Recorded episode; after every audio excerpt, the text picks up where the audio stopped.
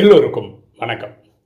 இன்னைக்கு நம்ம பார்க்கக்கூடிய subject the power of patience பொறுமையின் சக்தி.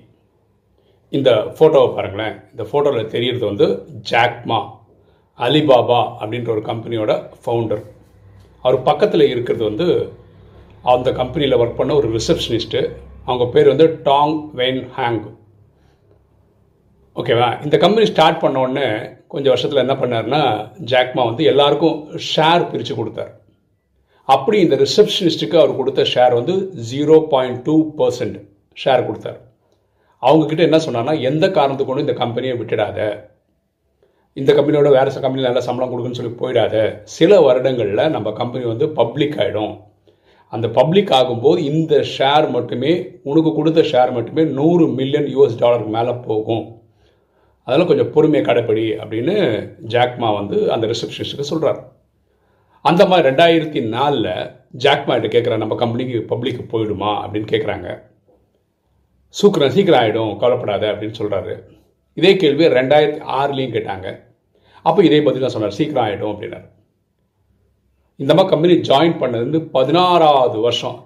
ஓகே டூ தௌசண்ட் ஃபோர்டீனில் அமெரிக்கன் ஸ்டாக் எக்ஸ்சேஞ்சில் இந்த கம்பெனி பப்ளிக்கு வருது.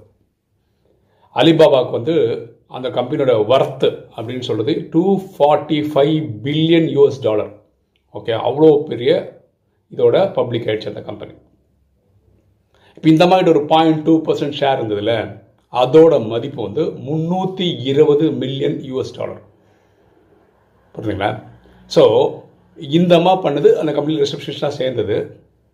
அவங்க முதலாளி சொன்னது என்னது? நீ வந்து இந்த சிஸ்டமில் இருமா எந்த காரணத்தை வந்து கம்பெனியை விட்டு போகாத என்னைக்கு இது பப்ளிக் ஆகுதோ அன்னைக்கு வந்து உனக்கு வந்து நூறு மில்லியன் டாலர் அவர் சொன்னது நூறு மில்லியன் டாலர் நமக்கு கிடைச்சது வந்து த்ரீ டைம்ஸ் முந்நூற்றி இருபது மில்லியன் டாலர் கரெக்டாக நமக்கு கிடைச்சது.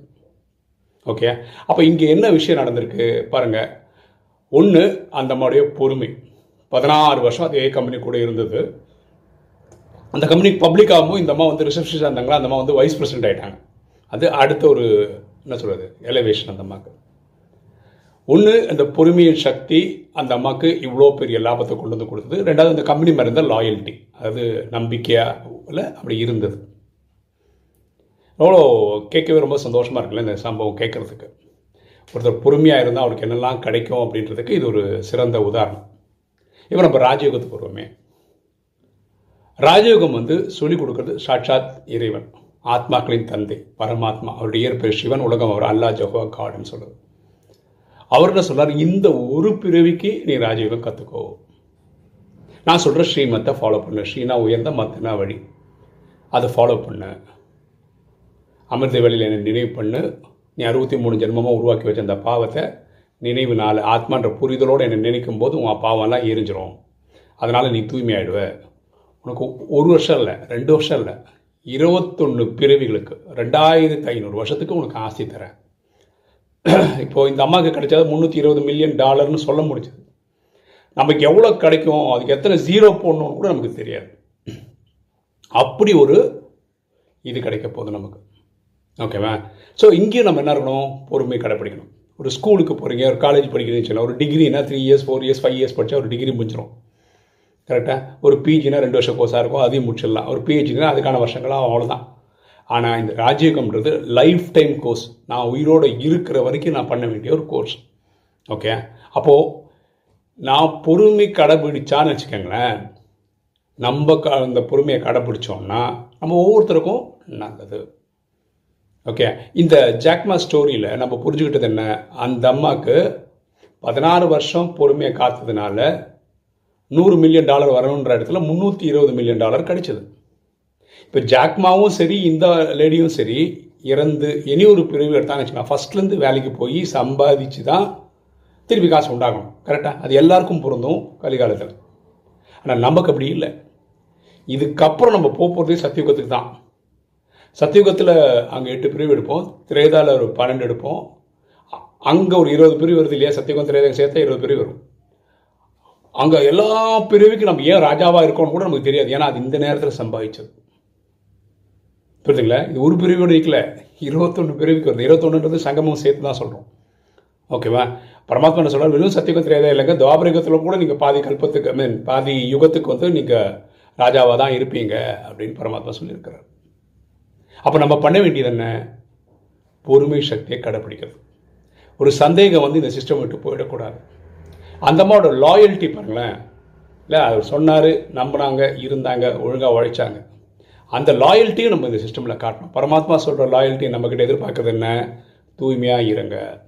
எண்ணத்தில் தூய்மை சொல்ல தூய்மை செயலில் தூய்மை. விகாரங்கள் பக்கம் போகாமல் இருங்க. காமம் கோவம் அகங்காரம் பற்று பேராசை ஈடுபடாமல் இருங்க. என்னை நினைவு பண்ணுங்க. என்னோடய சேவையை எடுத்து கொடுங்க. எல்லாருக்கும் என்னோடய அறிமுகம் கொடுங்க. இதுதான் பரமாத்மா நம்மகிட்ட கேட்குறாரு இதை நம்ம பண்ணால் போதுமானது. புரியுதுங்களா? ஸோ இந்த கதையில் இந்த ஒரு பிரிவில் ஒரு நடந்த ஒரு சம்பவம் தான் நம்ம பேசிகிட்டு இருக்கோம். அலிபாபான்ற ஒரு கம்பெனியில் ஒர்க் பண்ண ஒரு ரிசப்ஷனிஸ்ட்டு பதினாறு வருஷத்தில் அந்த கம்பெனியோட வைஸ் பிரசிடெண்ட் ஆகிறாங்க.